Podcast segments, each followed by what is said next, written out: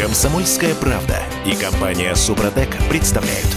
Программа «Мой автомобиль». Всем привет, это радио «Комсомольская правда», я Дмитрий Делинский. Я Алена Гринчевская. А, редакторы портала осипов.про у нас на связи. Андрей Олег Осиповы. Э, Парни, привет. Добрый день, дорогие друзья. Здравствуйте. Добрый день. А, сегодня у нас две важные темы. Во-первых, Госдума э, таки приняла закон о либерализации тарифов ОСАГО, там есть э, любопытное. А во-вторых, опубликована апрельская статистика по продажам машин в России. Апрельская, то есть уже коронавирусная. И, в общем-то, это дикие цифры. Пробуксовка дня. Итак, начинаем э, с диких цифр по продажам машин. Продажам новых машин, давай Да, уточним. да, да, да, да. Вы знаете, Дмитрий, не такие уж они ужасные. Э, Я вам скажу, что в этом случае э, мне, например, приятно сознаться в том, что я несколько ошибся. Э, Я-то думал, как и другие эксперты, что падение будет значительно более серьезным. А спад по сравнению с апрелем прошлого года составил 72,4%. Ну, Я напомню, на всякий случай, э, 90% прогнозировали падение, да? Да, 90-95. А составил 72,4. В общем, э, ну, относительно неплохо. Э, одна марка, кстати, вдруг Да. приобрела плюс 4%. И Это какая эта же? марка за Да. квартал, вы, вы не поверите, какая. Порше. Ох ты. Порше любит народ. Нет, но Ни она, в чем себе не отказывает. она увеличила продажи, если мы берем период январь-апрель. Январь-апрель, конечно. рассматриваем апрель, то тот же самый Porsche потерял 63%. Но ты вот абсолютно верно заметил, есть одна автомобильная марка, которая, несмотря на общее снижение продаж, на самом деле показала рост в 53% за Это апрель. кто? А, Это наше все. Китайская компания Чанган, у которой продажи увеличились со 146 до 223 автомобилей. Так, А с чем связано Я- вообще а, такая Кто, прекрасная кто, эти, кто Да. все эти люди? А, что за марка такая? Чем я, я никогда не слышал. Что это за автомобили, спросите вы? Ну, они выпускают несколько моделей. В частности, одна из моделей просто копирует э, нынешнее поколение Volkswagen Tiguan. Но это традиционно у китайцев. Их машины всегда что-нибудь докопируют. У меня, вы знаете, возникает тот же самый вопрос. Кто эти люди, кто купил эти автомобили? Я искренне не понимаю, потому что дилерские центры не работали. Может быть, конечно, китайские дилерские центры Чанган в России работали активно, несмотря на все запреты. Ну вот э, статистика, та же самая ассоциация европейского бизнеса э, в своем отчете апрельском пишет, что в наименьшей степени ситуация отразилась как раз на китайских брендах. А дилеры Хавала продали на 30% меньше машин, дилеры Джили на 35%. э, Сравниваем с общим падением 75% и понимаем, что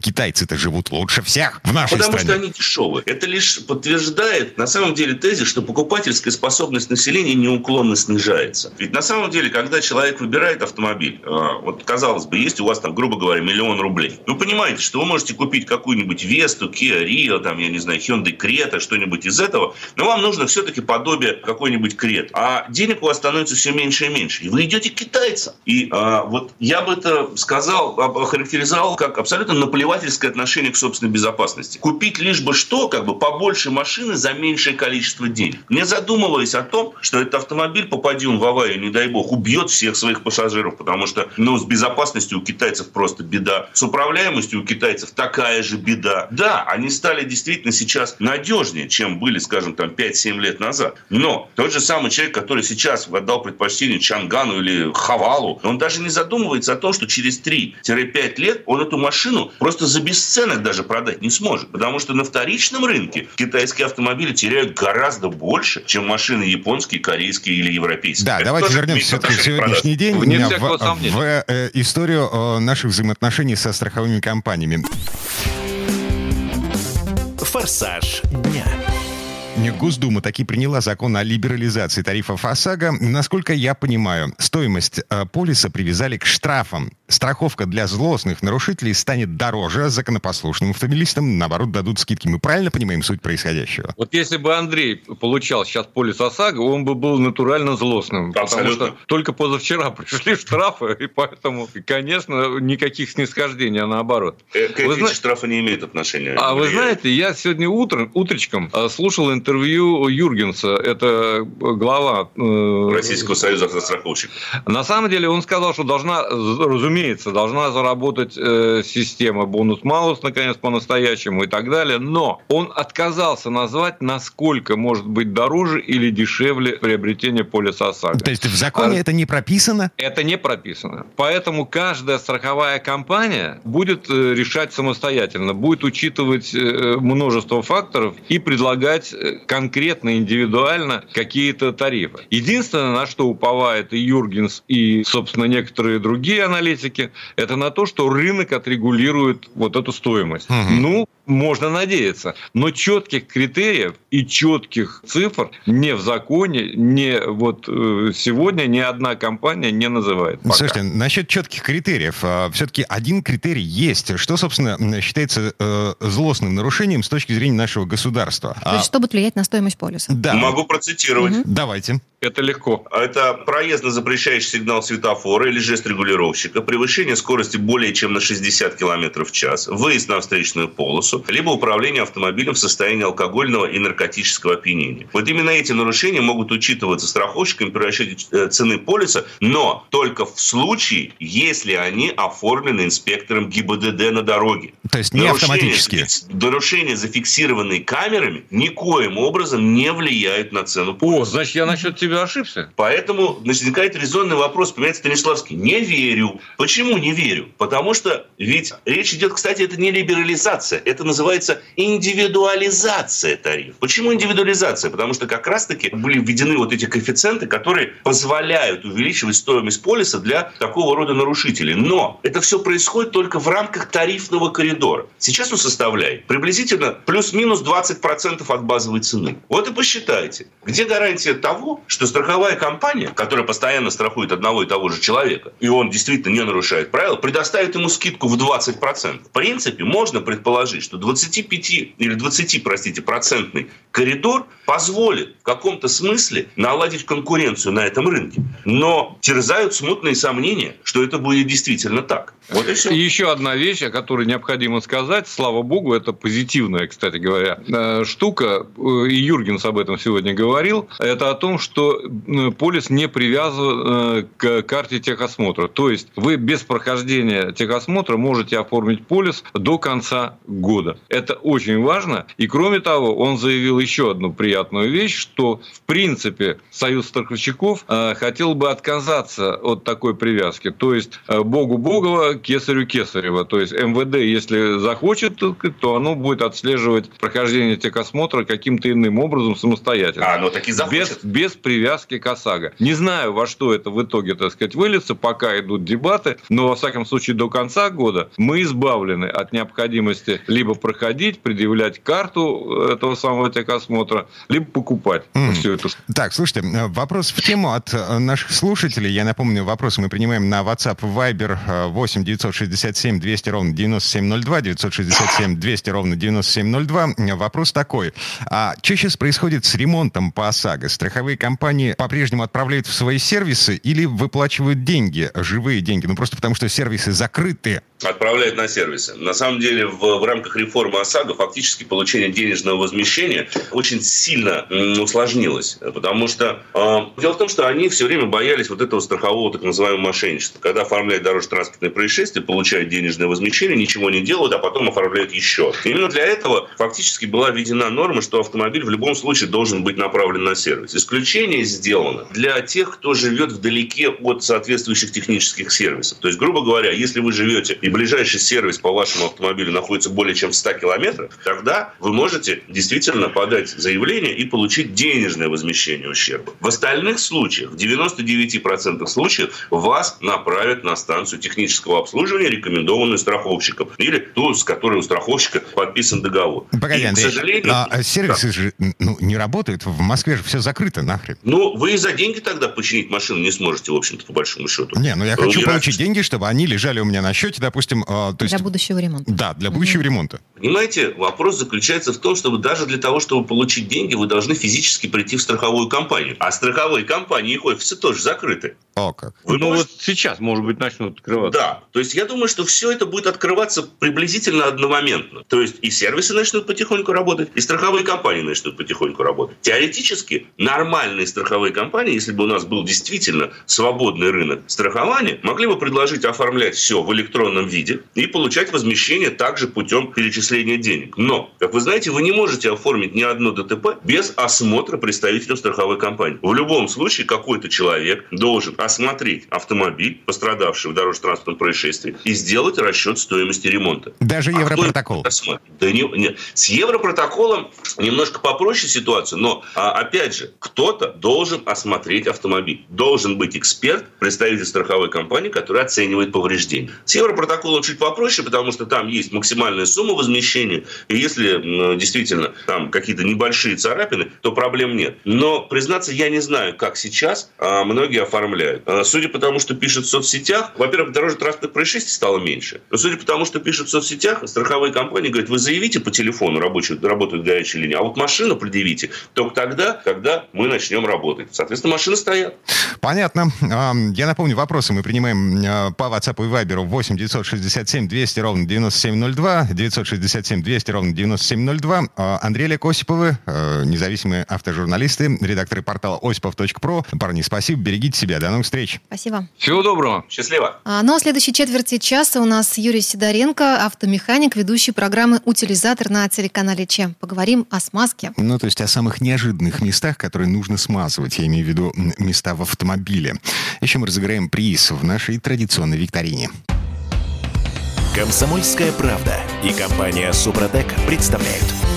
Программа «Мой автомобиль». А это мы вернулись в студию радио «Комсомольская правда». Я Дмитрий Делинский. Я Алена Гринчевская. Юрий Сидоренко, ведущий программы «Утилизатор» на телеканале Че и автомеханик. Э, Юр, привет. Добрый день. Всем добрый день и всем здоровья. Ну что, сегодня будем снова заглядывать э, уже не под капот, ну, просто потому что э, прямо сейчас мы собираемся поговорить о том, чем и как смазывать автомобиль, если мы не имеем в виду двигатель. И даже не коробку передач.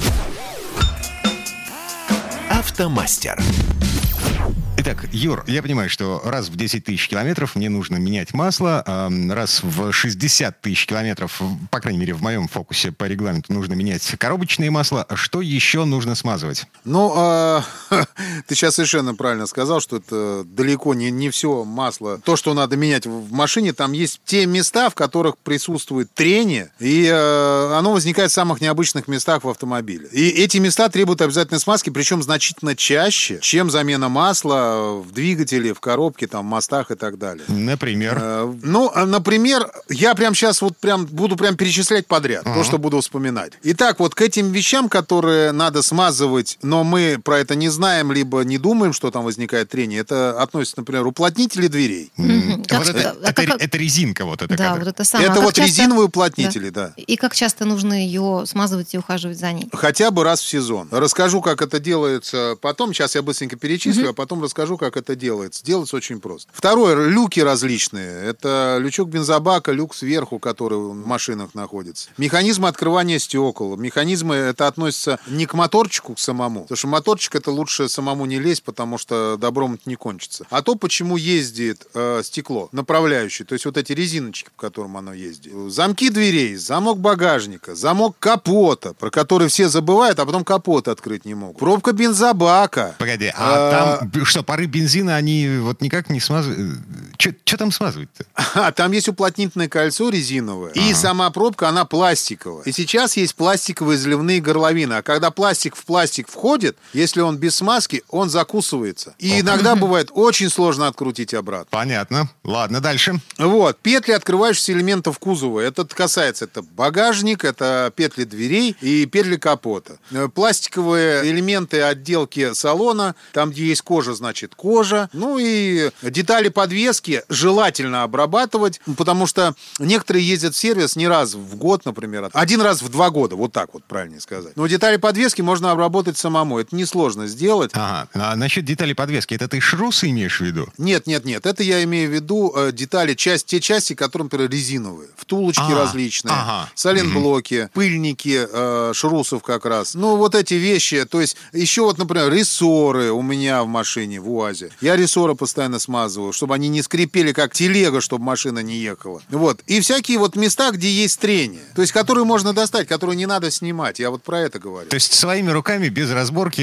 без э, танцев с бубном. А, обязательно никаких разбирать ничего не надо. Вообще я против того, чтобы человек сам лез в машину. Если он умеет это делать, не вопрос. Просто если человек этого делать не умеет, это мало того, что это затратно по деньгам, потому что что-то сломается, и потом этот дерьмо стоит несколько раз дороже. Так это самое страшное, это опасно для здоровья. Потому что у меня каждый мастер, прежде чем начинает работать, он проходит технику безопасности. Я ему объясняю, как крутить ключами, чтобы себе ключ этот в бошку не отскочил, как молотками стучать, как монтировками давить. Про это целые талмуды написаны. Естественно, люди этого не читают, лезут под машину, ничего не подставляют, на них машины падают, монтажки отлетают, ключи начинают молотками сбивать, крошатся в глаза попадает. Это вот э, я эмоционально говорю, потому что это опасно. какой-то. А мне было 8 лет, когда бабушка загнала меня под Запорожец шприцевать подвеску. Это нормально, если, если рядышком был дедушка.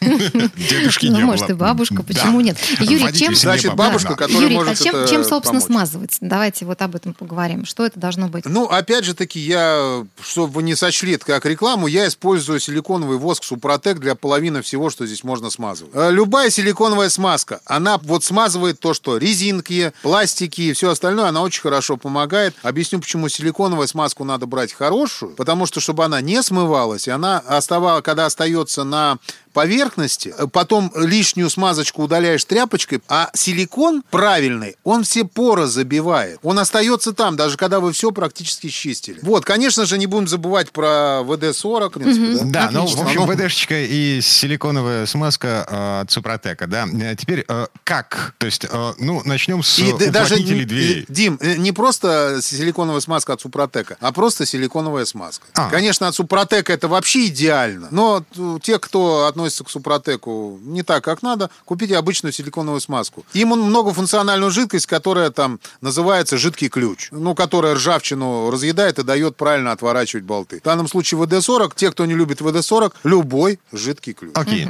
Уплотнители. Начинаем с резиновых уплотнителей дверей. Что с ними делать? Э, Рассказываю. Сначала их надо очень просто протереть тряпочкой. Для рук бывает там тряпочка, ну, которая вот влажная салфетка. Протирайте есть, конечно, он сильно у вас не загажен, там, вы нигде не лазите по пустыням, там, по, по лесам и так далее. Вот. Протирайте тряпочкой и просто наносите на нее силиконовую смазку. Ждете минут пять, и потом просто лишнюю смазку удаляют тряпочкой. Все. Так, дверные петли, замки. Э, Дверные петли замки лучше всего обрабатывать. Я обрабатываю силиконовым воском. Можно обрабатывать э, ВД-40 без проблем. Просто сверху пшикаются на замки. И все. Пшикайте сверху. Сверху там, где э, вы увидите, шток идет. И пшикайте небольшое количество, а чуть-чуть пшикнули, покачали дверь. Пшикнули, покачали дверь. Для того, чтобы смазка прошла внутрь. У вас не, нет сама цель вылить баллон смазки на эту петлю. Нет. Вам надо немножко ее смазать. Вот. Вот так вот смазываются все петли. Петли не изнашиваются, перестают скрипеть, перестают стучать, и при этом, э, ну, как бы мягче работают. Это точно. Мгм. С замками, э, в общем, такая же история. То есть в личинку замка мы пшикаем, ну, допустим, ту же ВДшечку. А, Да, ту же ВДшечку, тот же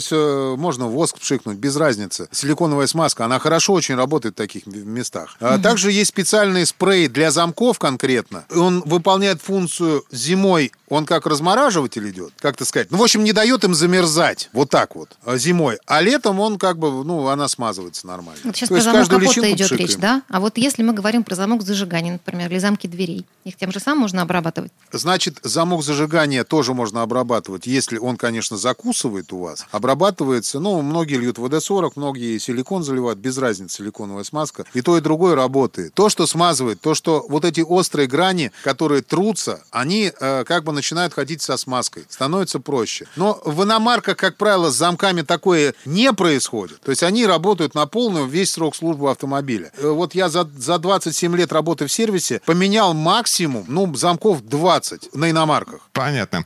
И э, последний пункт, э, если я все правильно понял, на пластиковые панели внутри салона. Зачем вообще их смазывать? Вот расскажите мне, пожалуйста. Чтобы сверчков не было. Э, Дима.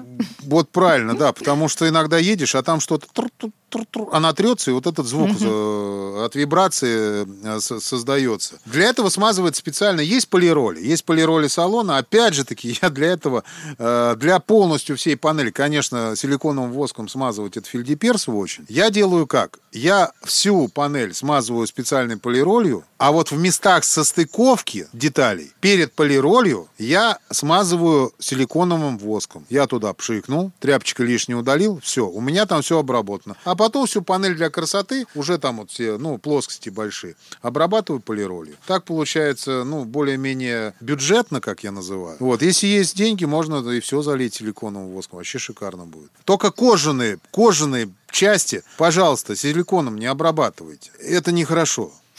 Ладно, а, прямо здесь, прямо сейчас давайте что-нибудь разыграем. Конкурс моей мечты.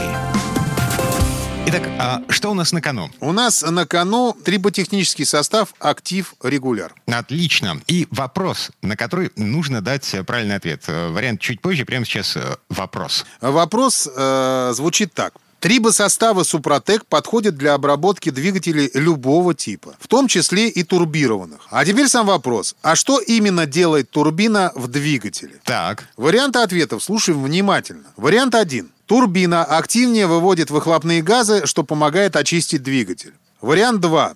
Турбина повышает давление топлива в топливной рампе, что улучшает впрыск. Вариант 3. Турбина лучше обдувает двигатель, что позволяет снизить температуру. И вариант 4. Турбина активнее нагнетает воздух в цилиндры, что позволяет поднять мощность. Итак, четыре варианта ответа. Правильный. Э, то, что вы считаете правильным вариантом, мы ждем на редакционный WhatsApp или Viber 8 967 200 ровно 9702. 8 967 200 ровно 9702.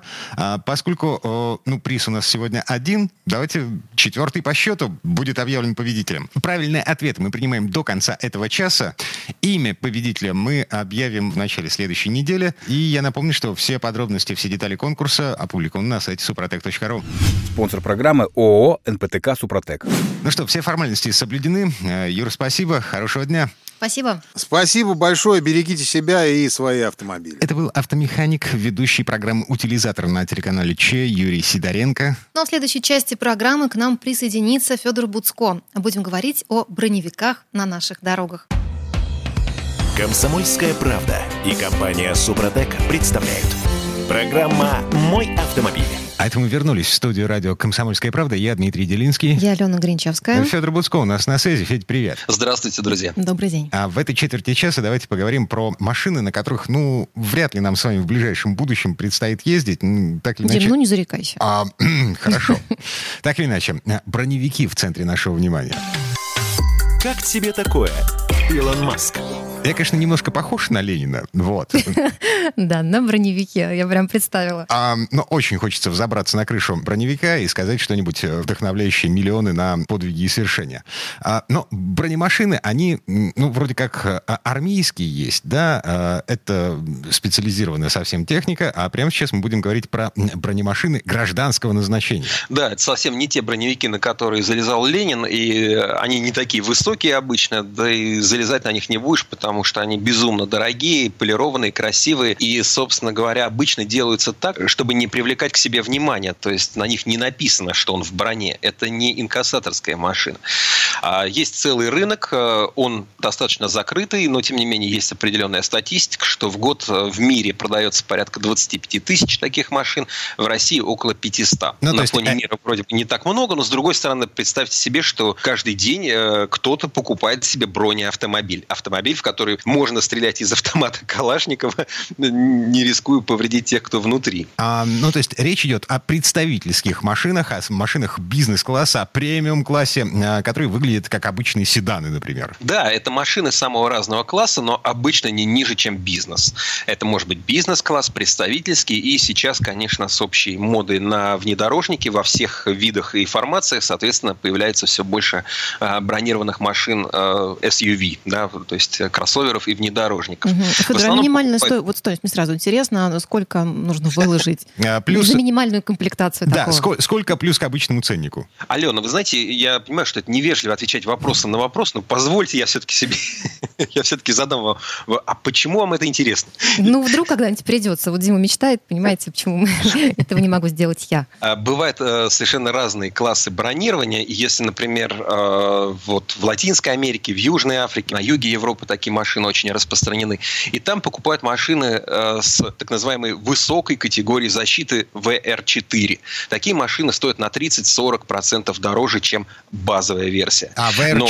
это, это минимальное бронирование? Ну, одно из, так сказать, начальных бронирований. Нет, это не минимальное. Есть и совсем минимальное. Есть машины, у которых просто укреплены стекла. Есть машины, у которых есть кевларовые проставки а, по периметру а, кузова в, в дверях, например. А есть уже гораздо более высоко защищенные машины, с, где и днище, и крыша, и стекла, и багажник, и капот, и еще много всего. Плюс различные средства спецзащиты в них устанавливаются. Всякие огнетушители, а, дополнительные баллоны с воздухом, покрышки, в которые можно прострелить и ехать со скоростью 80-90 там, километров в час до нужного места и так далее. То есть вот такие серьезные машины обычно покупают где-то на территории Советского Союза, э, бывшего Ближний и Средний Восток, вот азиатские страны и так далее.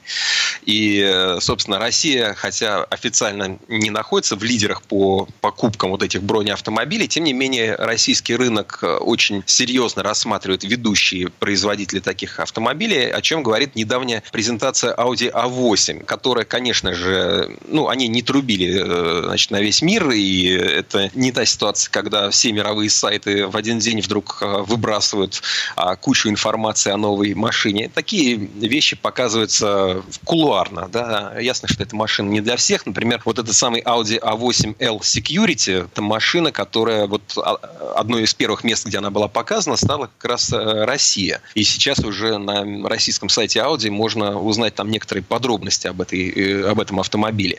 Известно, что она выдерживает э, бронебойные пули, даже бронебойно-зажигательные пули от российской винтовки СВД она выдерживает. То есть это такая очень серьезная защита. Э, да, я прочитала, что там даже есть система экстренного выхода с отстреливанием дверей. Да, вот Производители зача- зачастую рассказывают лишь некоторые особенности этого автомобиля, скрывая много из того, что таится там в багажнике, например. Ведь в таких машинах может быть и установлен, например, дополнительный бак с маслом, который выливается на дорогу, чтобы преследователь поскользнулся, так сказать. Это могут быть шипы, которые разбрасываются за автомобилем, тоже чтобы оторваться от, от погони и так далее. То есть это машины, в которых э, заложены такие вот штучки из фильма про Джеймса Бонда. Конечно, это очень тяжелые автомобили. То есть если машина базовая будет весить, допустим, 2 тонны 200 килограмм, то такая может весить, например, 4 тонны. В ней множество различных вставок, которые защитят э, сидящих внутри и от взрыва, и от выстрела. И они действительно достаточно эффективно работают, о чем можно судить по ну, тем историям, которые mm-hmm. попадают в СМИ. Ну, например, помните, вот Шеварнадзе, когда был президентом Грузии, на него было совершено покушение, и мы видели машину, которая была полностью разворочена, но, тем не менее, он, заехав ненадолго в больницу, отправился к себе домой. Угу. Федор, а правда, что такие машины могут даже с пробитыми шинами продолжать движение? Да, безусловно. Э, конечно, это зависит от, от модели, от того, что для нее выбрано, но порядка 100 километров на скорости до 80 километров в час э, хорошие специальные бронированные шины держат. Да, можно ездить. Собственно, э, главным производителем сейчас, ну, одним из главных производителей сейчас является Audi, но, в принципе, вся немецкая тройка и BMW, и Mercedes, естественно, такие машины выпускает. Допустим, у Mercedes есть и E-класс, э, который в России, правда, не поставляется, но, тем не менее, есть на мировых рынках с, вот с такой с бронью. Это машина, которую вообще трудно отличить снаружи от обычного E-класса. Нужно приглядываться, присматриваться. А есть и роскошные. То есть в России, конечно, больше смотрят на Mercedes Maybach Pullman. Это машина 6,5 метров в длину, ну, то есть почти уже как автобус. Э, очень длинная, очень большая, безумно дорогая. То есть, ну, Mercedes Pullman в принципе очень дорогой. Это такой S-класс, который на метр двадцать длине. Он и так-то стоит больше 50 миллионов рублей, а такая машина будет стоить в районе сотни и выше. Но тут э, и ждать ее еще придется э, полгодика, хотя в России традиционно такие машины есть и в наличии одна-две на страну обязательно ждут своих клиентов, тех, кто готов заплатить 100 миллионов или там 120 миллионов за свою безопасность. Угу. Федор, а наши российские производители чем-то радуют? В России есть э, достаточно много производителей военизированных автомобилей, которые делаются для полиции, которые делаются для спецслужб, для инкассации. Таких машин много. Но если речь идет о том, чтобы купить э, машину для крупного олигарха, то все они выбирают как раз э, европейские бренды. В основном немецкие. Впрочем, это э, типично. Они коммерсанты, они могут себе позволить. Если ты глава государства, конечно, ты будешь смотреть на свой собственный автомобиль. И в данном случае, ну, мы знаем, конечно, что российский лидер э, ездит на машине российского производства. О ней, правда, очень мало что известно. Известно, как она выглядит. Известно, что вот этот путинский Аурус очень длинный, что он на метр длиннее, чем вот обычный Аурус, э, что из-за бронирования его масса составляет почти 7 тонн. Известно, что он достаточно быстрый, э, несмотря на эту колоссальную массу. То есть он там быстрее, ну, в любом случае, быстрее 10 секунд э, разгоняется до сотни. Но к этой машине подход для журналистов, экспертов и всякой праздно шатающейся публики, конечно же, полностью закрыт, что, в общем, вполне логично. Как закрыт доступ и к лимузину американского президента, ведь Дональд Трамп тоже ездит на своем собственном, для него созданном автомобиле, так называемом «Бист» или «Зверь». А, это машина, которая создавалась именно для нового президента. Ее долго э, не могли выпустить. Э, Трампу пришлось ждать, кажется, лишние полтора года, пока его секретная служба проводила все нужные испытания и там выявляла всякие детские болезни и недочеты. Но, тем не менее, потом он приехал все-таки на ассамблею ООН э, на этой машине, и это такое чудовище, которое еще тяжелее, чем лимузин Путина. Разным оценкам весит до 9 тонн. Ну, то есть это вообще за гранью добра и зла. И считается, что это самый защищенный автомобиль в мире среди всех вот э, таких вот машин для перевозки гражданских лиц. И понятно, что там есть средства от всего. От, от ядерного оружия, от химического оружия, биологического. Там на борту есть запас крови для переливания, значит, нужной группы э, для переливания первому лицу. Там есть э, возможность выпустить облако слезоточивого газа, поставить дымовую завесу. Можно, значит, пустить электричество на дверные ручки. ну, то есть это машина, которая останется даже в случае, если ничего больше на свете не останется, вот это, эта машина э, останется. Вот с виду смотрится похожим на Кадиллак, хотя, в общем, имеет с ним мало что общего. Просто это платформа грузовика специальная, особая, которую вот Кадиллак вместе с секретными службами дорабатывал, доделывал вот специально для Трампа. Mm, Федь, э, скажи, пожалуйста, все-таки, бог с ними, с президентами, все-таки э, самая защищенная машина, доступная на обычном рынке, то есть машина, которую можно купить? У всех трех э, лидеров немецкого автопрома Audi, BMW и Mercedes есть машина примерно э, схожего класса защищенности, очень высокого, который можно купить уже с завода, так сказать, э, с полной защитой.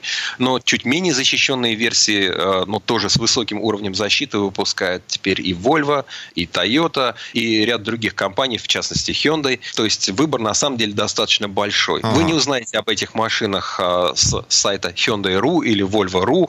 Э, нужно лезть немножко глубже, но э, для тех, кому это действительно интересно, информация всегда найдется. А, Федор Буцко, независимый автожурналист. Федь, спасибо. Спасибо. Всего доброго, и пусть вам никогда не понадобится бронированный автомобиль. А мы вернемся в эту студию буквально через пару минут. В следующей части программы у нас журналист и летописец мирового автопрома Александр Пикуленко. Речь пойдет об автомобильных суевериях. Комсомольская правда и компания Супротек представляют. Программа «Мой автомобиль». А это мы вернулись в студию радио «Комсомольская правда». Я Дмитрий Делинский. Я Алена Гринчевская. В этой четверти часа у нас традиционная история от Александра Пикуленко. На этот раз речь пойдет об автомобильных суевериях. Сан Саныч рассказывает историю возникновения примет, связанных с машинами. Предыстория. Как ни странно это звучит сегодня, в конце XIX века самой автомобильной державой мира была Франция. Здесь создавали и диктовали остальному миру моторов моду, технологии и отношения человека и самохода. Не обошлось и без присущих большинству людей суеверий. И ладно бы, если это были только французские пейзане, увидевшие автомобиль, вырвавшийся за пределы города. Не очень образованный, но очень набожный деревенский житель видел в автомобиле дьявольское наваждение тени, если не самого сатану. Как только он видел моторную тележку, то сейчас же начинал бормотать молитву. Если это пешеход, то он опускался на колени, скрестив дрожащие руки, и призывал на помощь святого Иова, посылающего богатство, или святого Теогена, исцеляющего от бешенства. Ведь во Франции еще не было святых, охраняющих от автомобиля. Если же крестьянин на лошади, то моментально соскочив с нее, щелкая зубами и не переставая читать молитву, он прятался за своего росинанта, пользуясь им как щитом. Сами автомобилисты, хоть и были продвинутыми в техническом плане людьми, тоже быстро смекнули, что надо позаботиться о своем дорожном благополучии. И, недолго думая, выбрали себе небесного покровителя, святого Христофора. Почему выбор пал на него, а не на кого-то другого из целого сонма католических святых? История умалчивает. Но каждый автомобилист тех лет считал своим долгом разместить на личном экипаже изображение святого Христофора в виде фигурки или плакетки на радиаторе. Основным Основным местом поклонения стал небольшой французский городок Жагуле, где находилось скульптурное изображение патрона водителей. В дни проведения торжеств сюда начал съезжаться автомобильный народ со всей Европы. Хотя даже заручившись небесной поддержкой святого Христофора, многие автомобилисты все равно продолжали чувствовать себя неуютно. Особенно те, кто выжимал из автомобиля все, на что он был способен, рискуя жизнью и здоровьем. Я имею в виду гонщиков. Ведь автоспорт начинался именно в это время поскольку эти водители рисковали гораздо сильнее, чем их цивильные коллеги-автомобилисты, то стремление обеспечить безопасность и победу у них не знало границ. А тут уж, как говорится, все средства хороши, включая и бабушкины. Такие, например, как приколачивание подковы на счастье, унаследованные автомобилистами от эпохи овсяного мотора. А то, насколько серьезно к этому относились, говорит такой факт. На автомобильных состязаниях в Саванне гонщик Феличи Назаро, выступавший за Фиат, приколотил подкову к своему автомобилю. Правда, в тот раз спортсмену не повезло, и гонку он не выиграл. Говоря об этом, его механик на полном серьезе утверждал, что это произошло потому, что у победителя на автомобиле было целых две подковы. И что особенно ценно, он даже не догадывался об их наличии, поскольку талисмана без его ведома приколотили механики. Ну скажите, можно ли было проиграть при таком раскладе? Вообще же гонщики, как тогда, так и сейчас, слыли людьми суеверными. Да и как тут не стать? На той же гонке в Саванне в 1913 году спортсмен, получивший на жеребьевке 13 номер, отказался стартовать под ним. А его менее суеверный коллега, не обратив внимания на роковое число, вышел на старт и был наказан судьбой. Его автомобиль на всем ходу налетел на дерево сразу же после старта. Повреждения оказались настолько фатальными, что машину сняли с соревнований. Правда, сам гонщик отделался сравнительно легко. Четыре выбитых зуба и несколько ушибов. Вот и не верь после этого приметам. Автогонщики, между прочим, и по сей день стараются избегать 13 номера. Еще, подобно морякам, на тогдашних гонках не переносили женщин. Но поскольку запретить им стоять у трассы было нельзя, то запрет долгое время распространялся на жен и невест участников. Что удивительно, случайных подружек это не касалось. Примета эта жива до сих пор. И некоторые спортсмены следуют ей неукоснительно и даже оговаривают это в своих брачных контрактах. Но были и хорошие приметы. Если перед гонкой спортсмен поменяется головным убором с товарищем, то ему обязательно повезет вперед. Шлемов тогда не носили, вот и меняли берет на кепку. А вот одна, пожалуй, из самых неожиданных примет. Каждый знает, перебежала кошку дорогу, жди неприятностей. Чтобы этого не случилось, по поверью, кошку полагалось задавить. Переехать перед гонкой рыжего кота – невероятная удача. Родилась эта примета в 1905 году, когда знаменитый гонщик Виктор Эмери на тренировке задавил кошку. А после этого он выиграл гонку. Годом позже его коллега Луи Вагнер совершил то же самое и стал стал победителем. С тех пор у гонщиков стало одной приметой больше. Хорошо ли это? Неизвестно. Ведь кошек-то жалко, а в наше время и нетолерантно.